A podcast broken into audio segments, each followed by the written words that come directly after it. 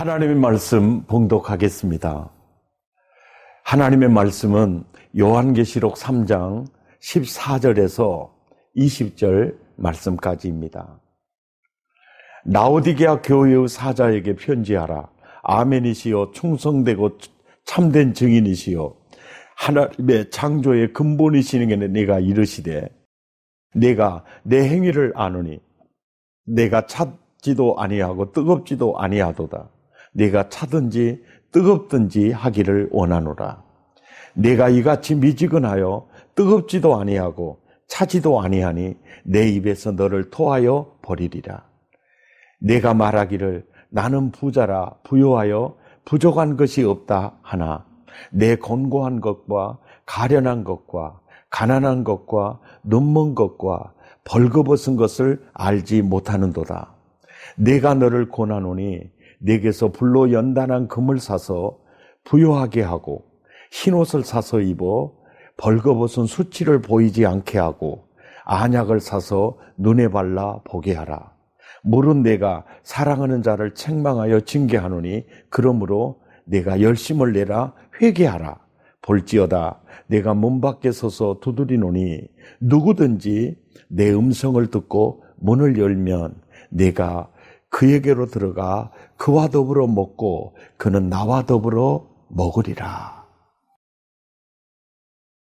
마지막 시간이 되었습니다. 아, 첫날 첫 시간에 복음서가 말하는 믿음의 개념에 대해서 들었습니다. 그리고 바울 서신에서 말하는 믿음의 개념을 우리가 보았습니다. 그리고 두 번째 시간에는 야고보서가 말하는 믿음의 개념을 보았고 히브리서가 말하는 믿음의 개념을 보았습니다. 오늘은 요한계시록에 말하는 믿음의 개념을 함께 살펴보려고 합니다. 나오디게아 교회는 자기들이 평가하는 평가와 예수님의 평가가 많이 달랐습니다. 자기들은 나는 부자야, 부여하여 나는 부족한 것이 없다라고 했습니다. 자기들의 평가입니다. 그런데 불꽃 같은 눈을 가진 예수님께서는 아니야. 너같이 공고하고 너같이 가련하고 너같이 가난하고 사실 너는 눈 멀었어 지금. 눈이 멀었으니까 벌거벗은 것을 알지 못하는 거야.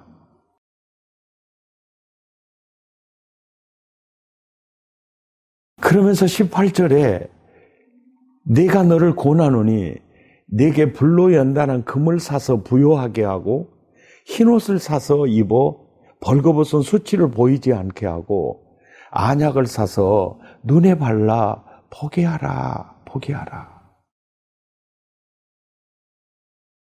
그 이 얘기가 무슨 얘기일까? 무슨 얘기일까?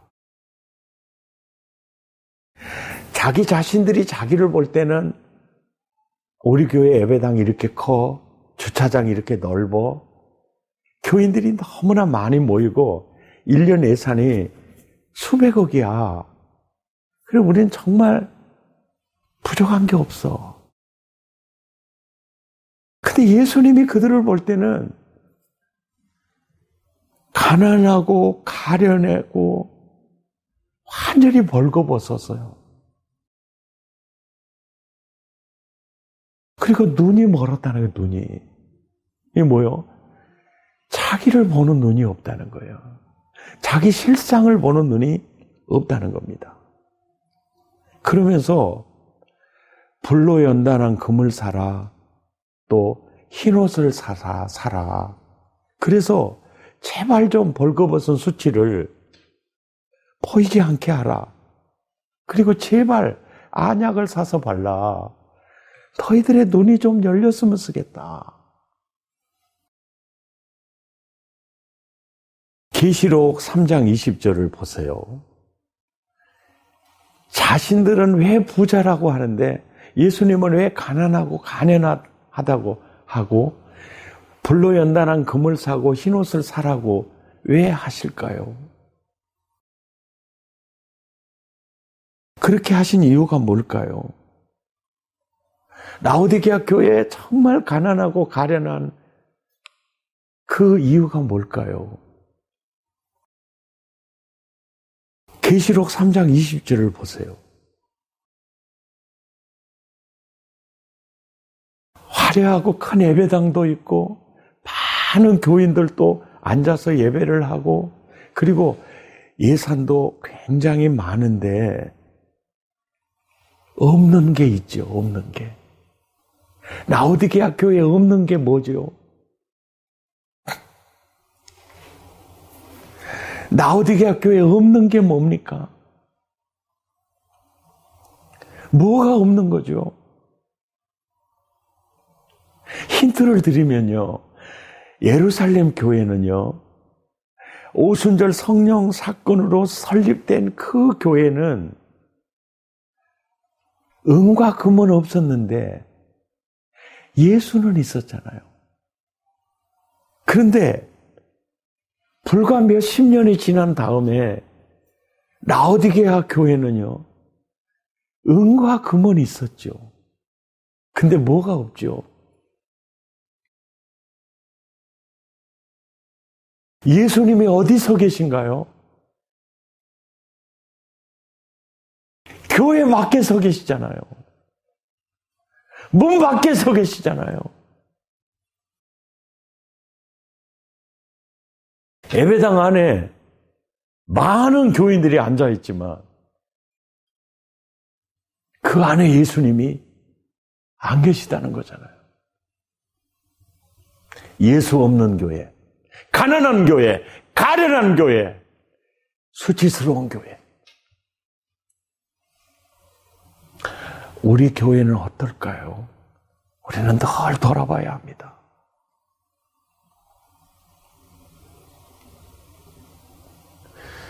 일곱 교회 중에 라오디게아 교회는 마지막 교회예요. 그러니까 라오디게아 교회를 읽을 때마다 오늘의 교회를 보는 것 같아요.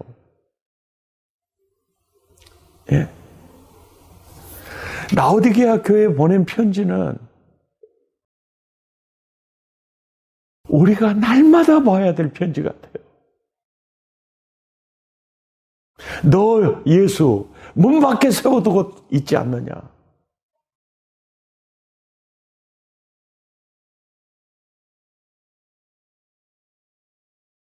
알곡과 쭉정이 비유 중에서 뭐가 쭉정이죠?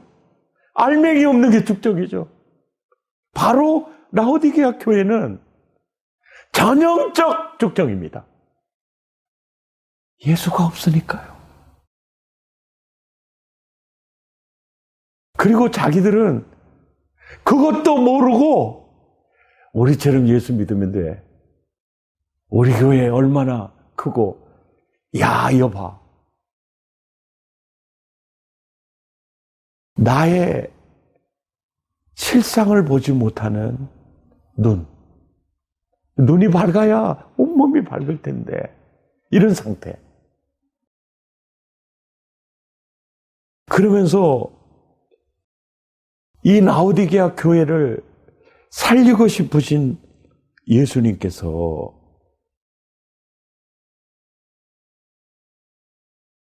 문 밖에 서서 두드리노니 두드리노니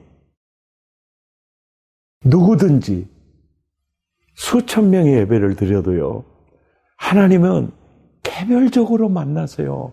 1대1로 만납니다. 이렇게 예루살렘 많은 교회를 향해서 문을 두드리면서도 누구든지예요. 1대1을 상대를 하는 거예요. 누구든지 내 음성을 듣고 문을 열면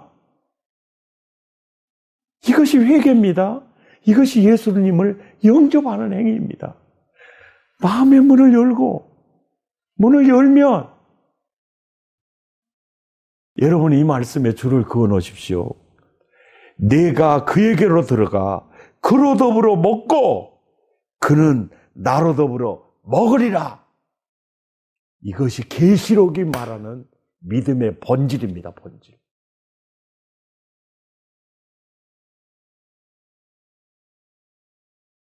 누구든지 나를 따라오려거든 자기를 부인하고 자기 십자가를 지고 나를 따를 것이니라. 나는 너를 구원하기 위해서 대속의 죽음으로 십자가에 죽을 때 거기서 너와 내가 만나자. 십자가에 죽은 예수 그리스도 속에서만 죄덩어리가 어렵게 돼. 그리고 내가 그리스도와 함께 십자가에 못 박혔나니 그런 즉 이제 내가 산 게 아니고 내 안에 그리스도께서 사셔.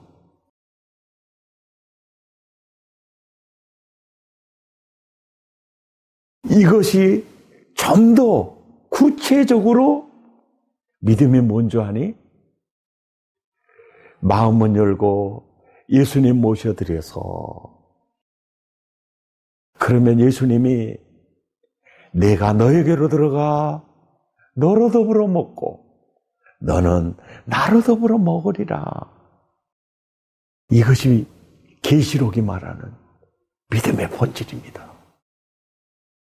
이 본질을 붙잡아야 됩니다. 예수님과 함께 사십니까? 여러분 안에 예수님이 계신가요? 진짜 예수님이 여러분의 주인이시고 여러분을 지금 연주하고 계시나요? 아니면 서기관들과 바리새인들처럼 종교 생활에 무늬만 있지 알맹이가 없는 건 아닌가요? 진짜 여러분 안에 예수님 계십니까?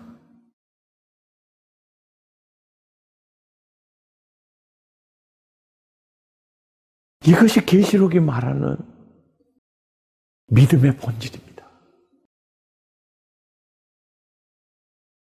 내가 그에게로 들어가 그로 더불어 먹고 그는 나로 더불어 먹으리라.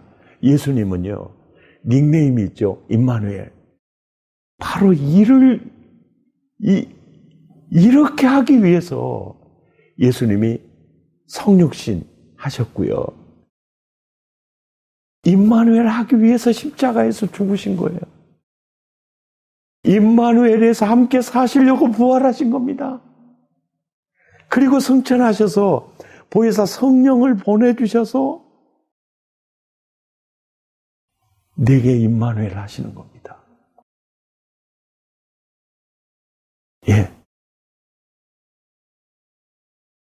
요한복음 14장은 원본 성령론이라고 하거든요.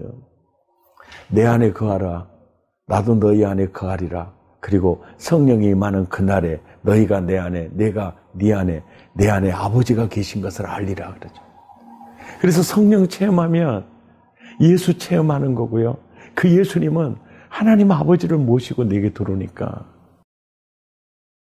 내가 성령 안에 있다. 그러면 예수 안에 있다는 말이고 예수 안에 있다. 내가 하나님 안에 있다는 말이죠.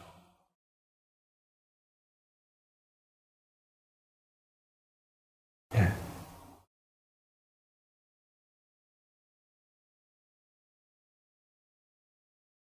요한복음의 15장 4절에 보면 그러잖아요.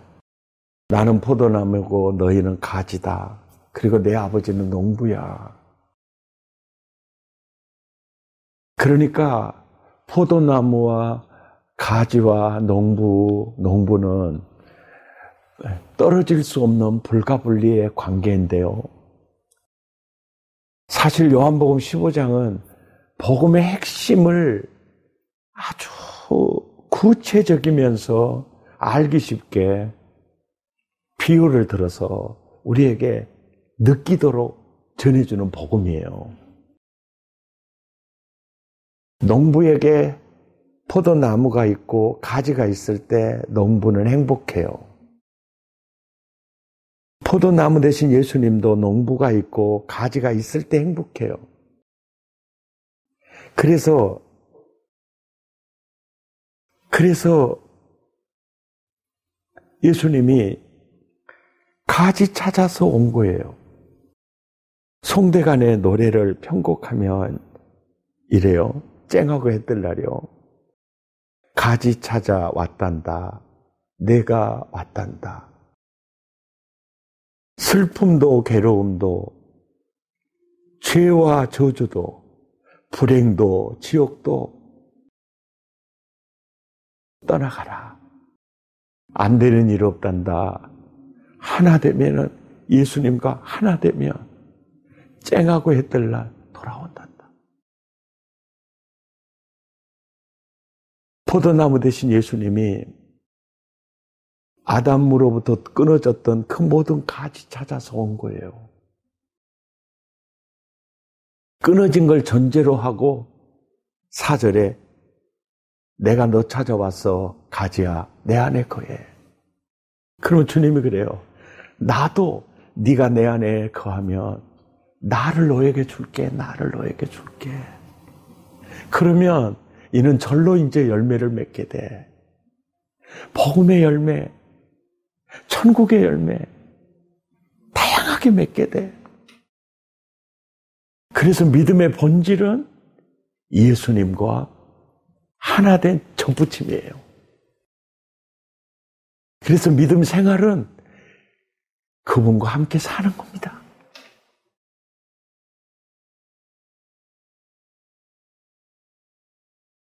제 경험으로 보면 정말 저는 병든 가지였거든요. 정말 병든 가지였어요. 그런데 포도나무 대신 예수님 안에 거할 때 포도나무에서요 치료의 에너지가 나온 거예요. 예. 치료의 에너지가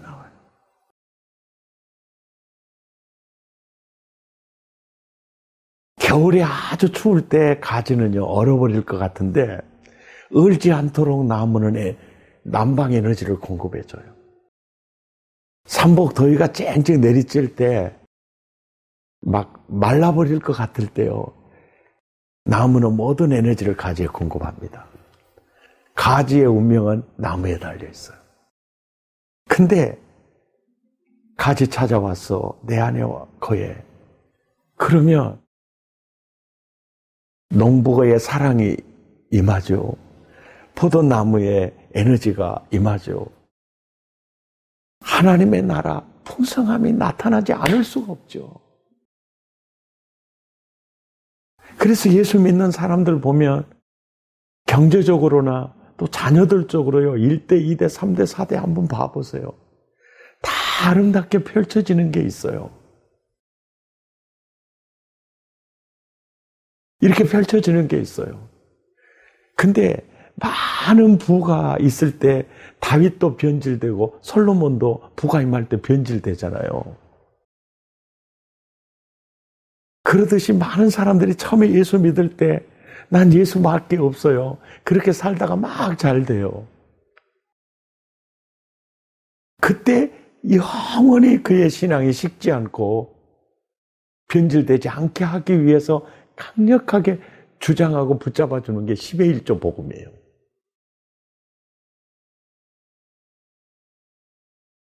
우리는 사실 그게 굉장히 중요해요.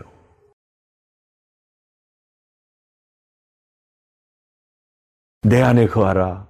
나도 너희 안에 거하리라. 이 말을 요한계시록에서 다시 한번 붙잡아줘요. 나오디게아 교회를 봐. 자기들 나름대로 신앙생활 다 잘한다고 말하잖아. 그런데 예수가 없다. 믿음이 부서져 버린 거죠. 믿음이 부서져 버린 거죠.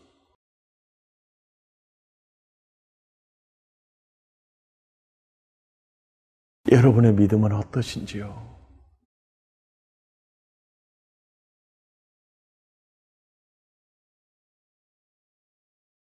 누가복음 18장 8절에서 예수님이 갑자기 이런 말씀을 하세요.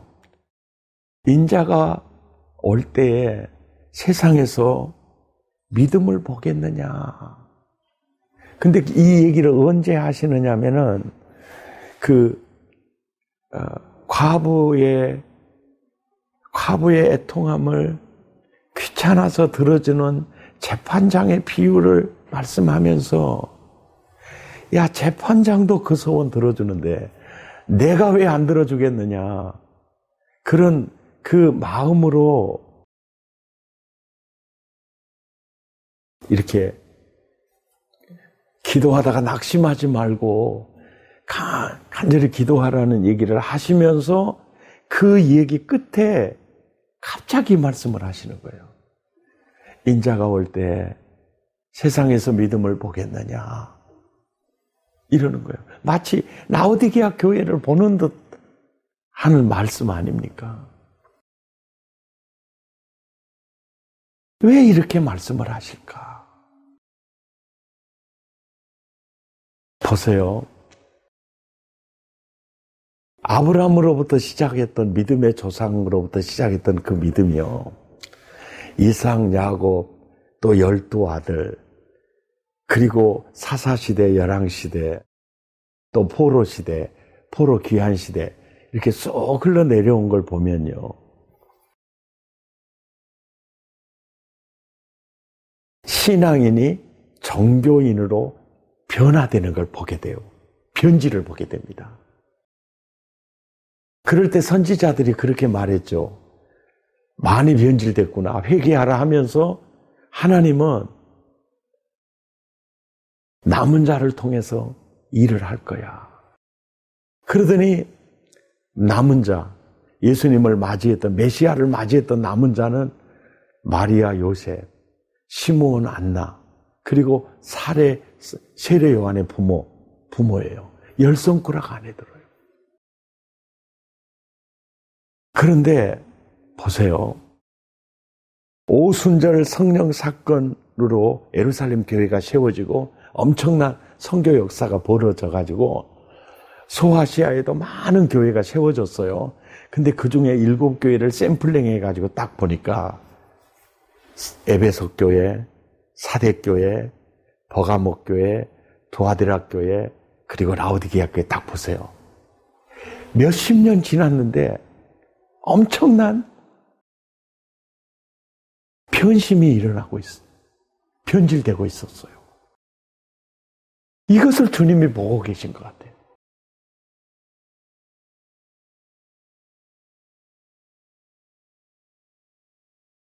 우리가 성경을 보실 때 조금 유의해서 어, 보셔야 될 부분이 있다면은요.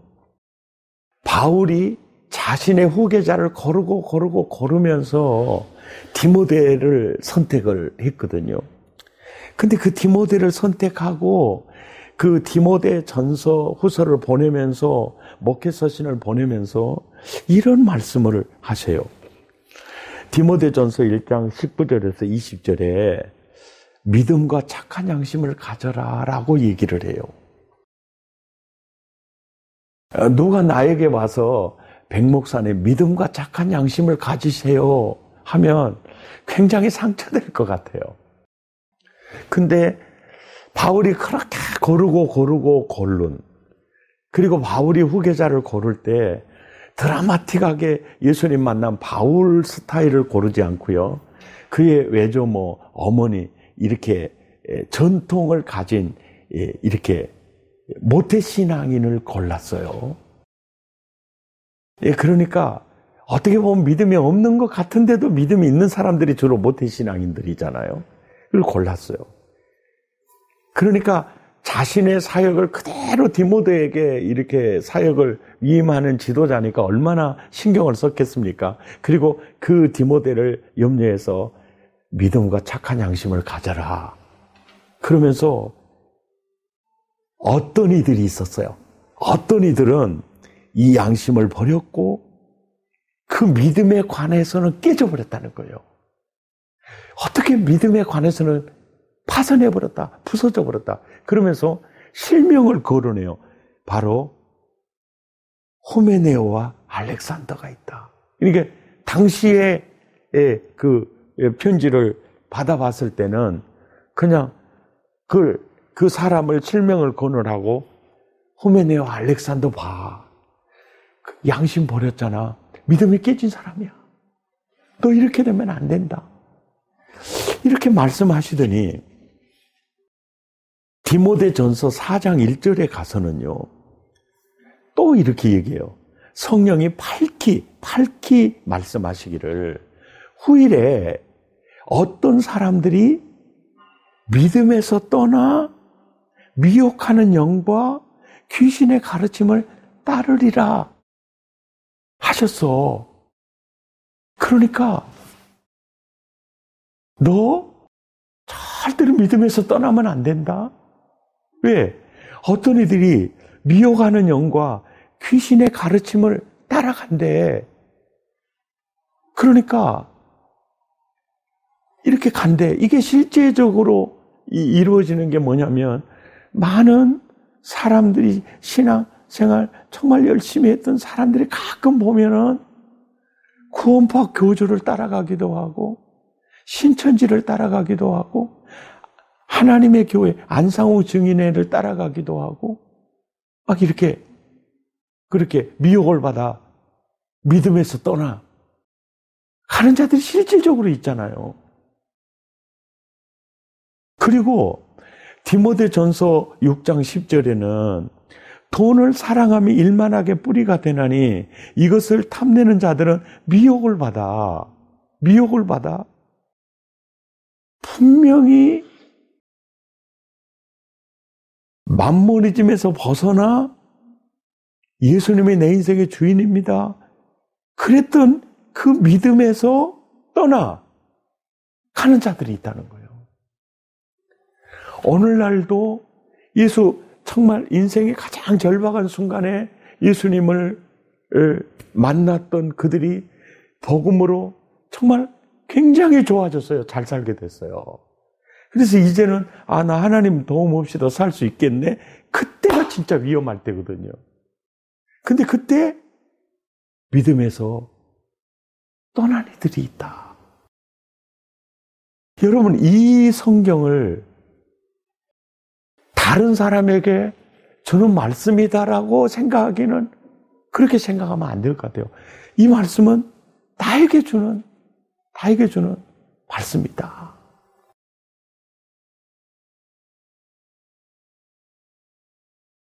여기서, 어,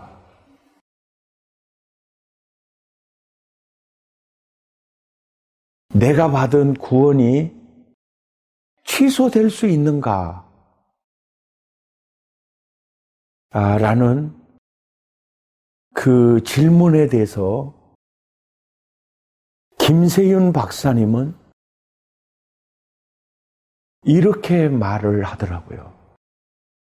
아주 권위 있는 학자잖아요. 성경은 취소될 수도 있, 있다라고 말하기도 하고 취소되지 않는다고 말하기도 한다. 굉장히 애매한 얘기죠. 어떤, 어떤 말씀을 보면 취소된다라는 의미로 받아들여지기도 하고 어떤 성경 부분을 보면 절대 취소 안 된다. 이렇게 들려주기도 한다. 여러분 어떻게 생각하세요?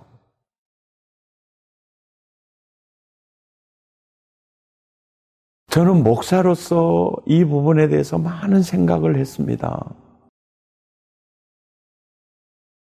그런데 이제 제가 깨달은 것은요, 제가 깨달은 것은 하나님은 아담 이후에 모든 사람에게 자유의 의지를 주셨어요. 자유의 의지를 주셨어요. 아담과 하와에게 자유의 의지를 줬어요. 너 선악과 따먹을 수도 있고 네가 안 따먹을 수도 있어. 이것은 내가 너에게 주는 자유의 의지에 이게 이, 이 권리로 네가 먹을 권리도 있고 안 먹을 권리, 먹을 자유의 의지도 있고 안 먹을 자유의 의지도 있어. 그렇게 하나님이 주셨어요. 주신 다음에 아담이 선악과를 따먹으려고 그럴 때 우리 생각 같으면 그 손모가지를 좀 잘라버렸으면 어쩔까라는 생각이 들잖아요. 근데 안 자르세요. 왜 그럴까요? 하나님은 인간을 당신이 창조한 피조물이지만 굉장히 인격적으로 대하고 있다는 것을 알 수 있어요. 지금도 온 인류를 일순간에 다 멸망시킬 수 있어요. 그런데 하나님은 그렇게 하지 않죠. 하나님은 우리에게 선악과를 따먹을 자유의 의지, 안 따먹을 자유의 의지, 또 예수 믿을 자유의 의지, 안 믿을 자유의 의지를 주셨어요. 주셨어요. 그렇다면 예수 안에 거하다가 나 정명석이 따라갈래. 나 이만희 따라갈래. 그러고 떠나간다면 발모가지를 분질를까요? 바라만 보고 안타까워 하실까요?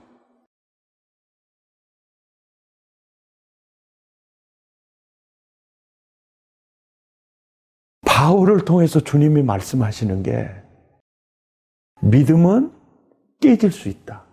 파손할 수 있다. 또, 왜, 어떻게 파손이 되느냐? 그들이, 그들 스스로가 예수 안에, 예수님과 접붙인 상태에서 그걸 떠나가는 거예요, 떠나가는 거예요. 그러면 너무너무 안타까운 거예요. 그렇다고 해서 다리 몽둥이를 뿌리거나 그러지 않는다는 거예요. 자유의 의지를 주신 하나님은 그것을 억압하지 않았어요.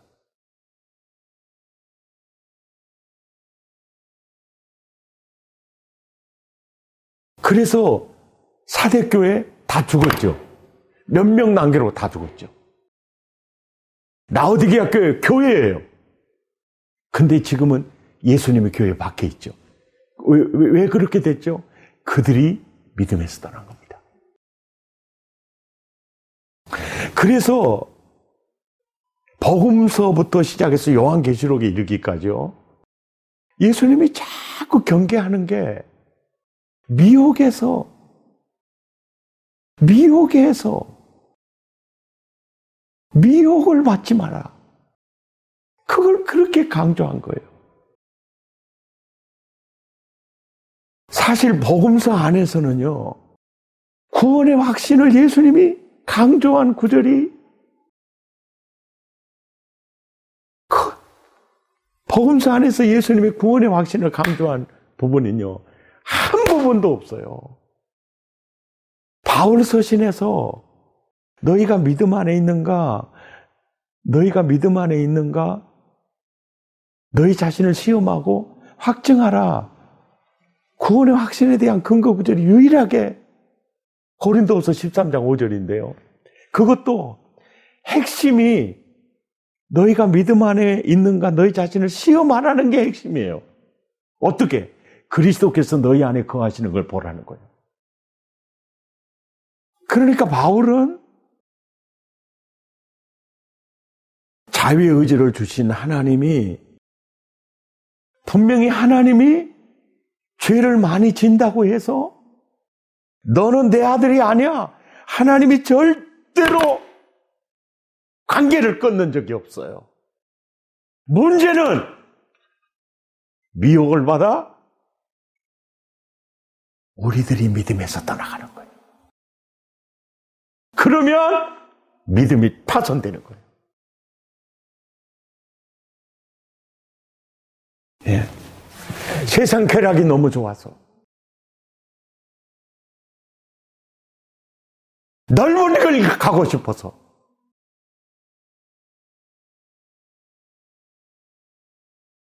그들이 그들의 자유의 의지로 예수를 떠나가는 거예요.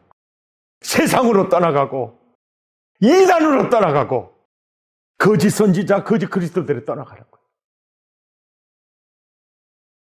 이것이 오늘 세계 교회의 문제가 아닐까요? 우리는 믿음의 본질이 무엇이고 그리고 우리는 계시록 14장 12절 이걸 마음에 새겨야 돼요. 예수에 대한 믿음을 지키는 자느니라. 지키는 자. 최후 승리자. 예수의 믿음을. 믿음을 지키는 자. 예수님과의 믿음을 지킨다는 말은 예수님 내가 너에게로 들어가 너로 더불어 먹고 너는 나로 더불어 먹으리라. 이 관계 이거를 끝까지 지키는 자가 되어야 한다. 이 메시지가 일관된 성경의 메시지예요. 오늘 제 설교를 들으시면서 여러분이 이런 반문이 뭐 어, 생길 거예요. 목사님, 장로교 목사인 줄 알고 있, 는데 개혁주의 교리를 아십니까? 칼빈주의 교리를 아세요? 목사님 설교를 들어보면 칼빈의 5대 교리 가운데 성도의 견인의 교리와 배치되는 것 같습니다. 아, 이렇게 반문하고 싶은 마음들이 있, 있을 수도 있어요. 칼빈의 5대 교리, 개혁주의 신학은요, 과정에서 어, 논하는 신학이 아닙니다. 만세전에, 창세전에 선택하고 그리스도 예수 안에서 우리를 아들로 예정하고 성도의 견인에 의해서 어, 우리의 그 구원이 이루어지는 그것을 구원이 이루어지는 과정에서 논의하면 전도할 필요가 있을까요? 굳이 믿음을 지키려고 노력할 필요가 있을까요? 그냥 가만히 있어도 구원은 이루어져 버리는 것처럼 느껴지지 않나요? 과정에서 칼빈 5대 교리를 논하거나 개혁주의 신학을 논하면요. 완전 혼돈 속에 빠집니다. 칼빈의 5대 교리는 현재 이 자리에서 과거를 해상하면서 모든 영광을 하나님께 돌립니다. 라는 그런 신학이에요. 내가 지금 이 자리에 목사로서 내 믿음 지키고 이렇게 사역할 수 있는 거, 그것은 창세전에 하나님이 나를 선택해 주셨기 때문이고 그리스도 예수 안에서 나를 하나님의 아들로 인정해 주셨기 때문이고 성도의 견인에 의해서 내가 이 믿음의 자리에 있게 되었습니다. 내 의지가 굳거나 강해서가 아니고 첫째도 하나님의 은혜요. 둘째도 하나님의 은혜요. 그 은혜로 제가 이 자리에 서게 됐습니다. 제가 낙원에 입성하게 되었습니다. 제가 혼인잔치에 참여하게 되었습니다. 그래서 모든 영광은 성부, 성자, 성령님께 돌립니다. 이것이 칼빈의 오대교리의 칼빈의 중심, 그 중심입니다. 중심. 내가 잘나서 구원받은 게 아니고, 내가 똑똑해서 구원받은 게 아니고, 창세 전에 하나님이 나를 선택하셨고, 그리스도 예수 안에서 나를 아들로 예정해 주셨고, 그것 때문에 내가 이 자리에 이 모습으로 서 있을 수 있으니 모든 영광을 하나님께 올려드립니다. 바로 그 신학입니다. 창세기부터 요한계시록까지 하나님의 백성들은 끊임없이 엄청나게 변질되어져 왔습니다. 그래서 주님은 너 알곡이니 너 죽정이니 너 좋은 곡식이니 너 가라지니 너 앞으로 지혜로운 다섯 처녀처럼 신랑 맞을 수 있겠니? 너 나중에 자기 양과 염소 편에 갈르듯이 가를 텐데 너 그때 어디 서겠니?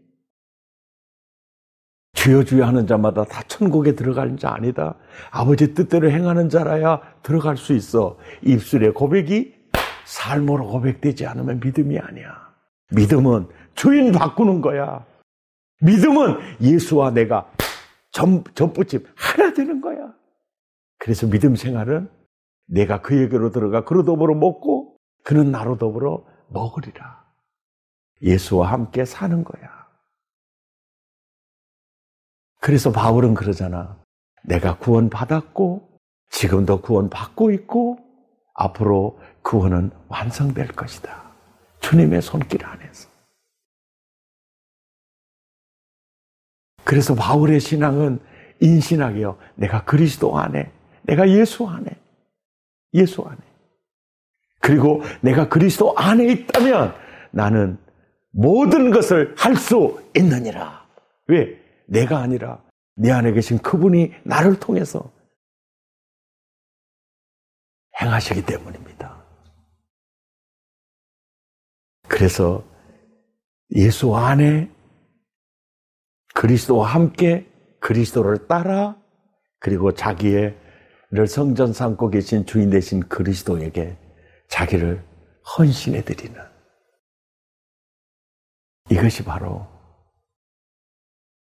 성경이 말하는 믿음의 개념입니다.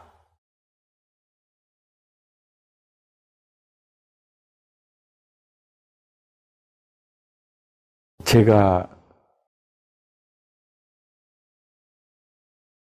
저희 교회가 한 200명쯤 모일 때, 지금부터 약 한 20년 전쯤일 때, 서울에 있는 2,000명 모이는 교회 부흥회를 한 16번 갔어요. 봄, 가을로 8, 8년 동안 갔으니까 8번 갔는데, 그때 그 목사님 나이가 약 65세. 내 나이는 약 한 40대 중반이었어요. 목사님, 왜 저를 자꾸 이 철부지한 젊은이를 강사로 부르세요, 부르세요. 백 목사님, 나는 60대 중반이야. 그러니까 우리 교인들은 당신같이 40대 중반인 젊은 이들의 설교가 필요해. 그래서 자꾸 부르는 거야. 그때 그 목사님이 저한테 기도 부탁을 하셨어요. 목사님, 나를 위해 기도 좀 해주세요. 제가 뭐라고 기도할까요? 근데 저는 큰 기도의 제목이 있어서 저에게 부탁한 줄 알았어요. 목사님, 제가 부족하지만 제가 기도할게요. 뭐라고 기도할까요? 눈을 지그시 감더니요. 한참 만에 입을 열더니, 목사님, 나 예수 잘 믿게 해달라고 기도해 줬어요.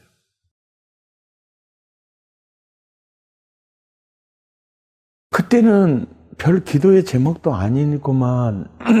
그렇게 폼 잡고 얘기하시네. 그 생각을 했어요. 근데 지금 내가 그 나이가 됐어요.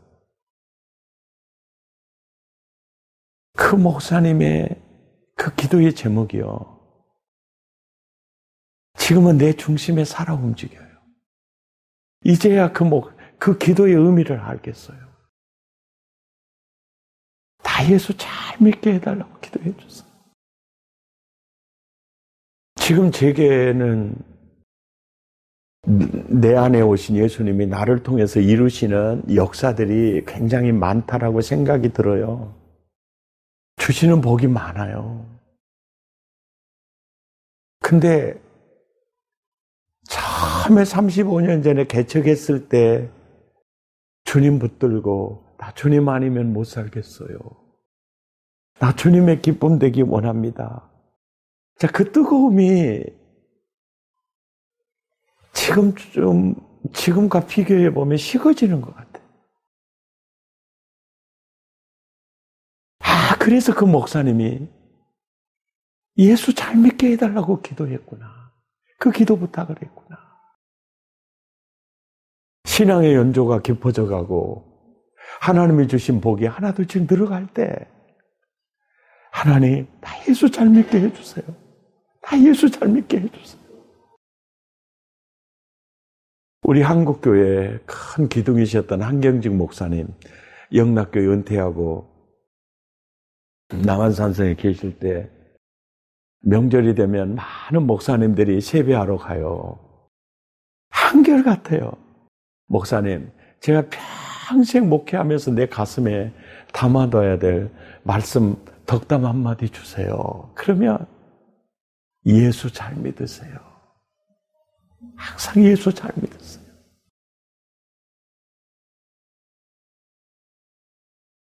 기도하겠습니다. 하나님, 예수 잘 믿게 해주세요. 종교놀이하는 종교인 되지 않게 하시고, 무늬만 있는 신앙인이 아니라, 예수를 체험하고, 복음을 체험하고, 하나님의 나라를 누리고 사는 하나님 나라 모델하우스로 사람들이 나를 보면 예수님이 보여지도록 예수 믿게 해 주시옵소서. 예수 이름으로 기도하옵나이다. 아멘.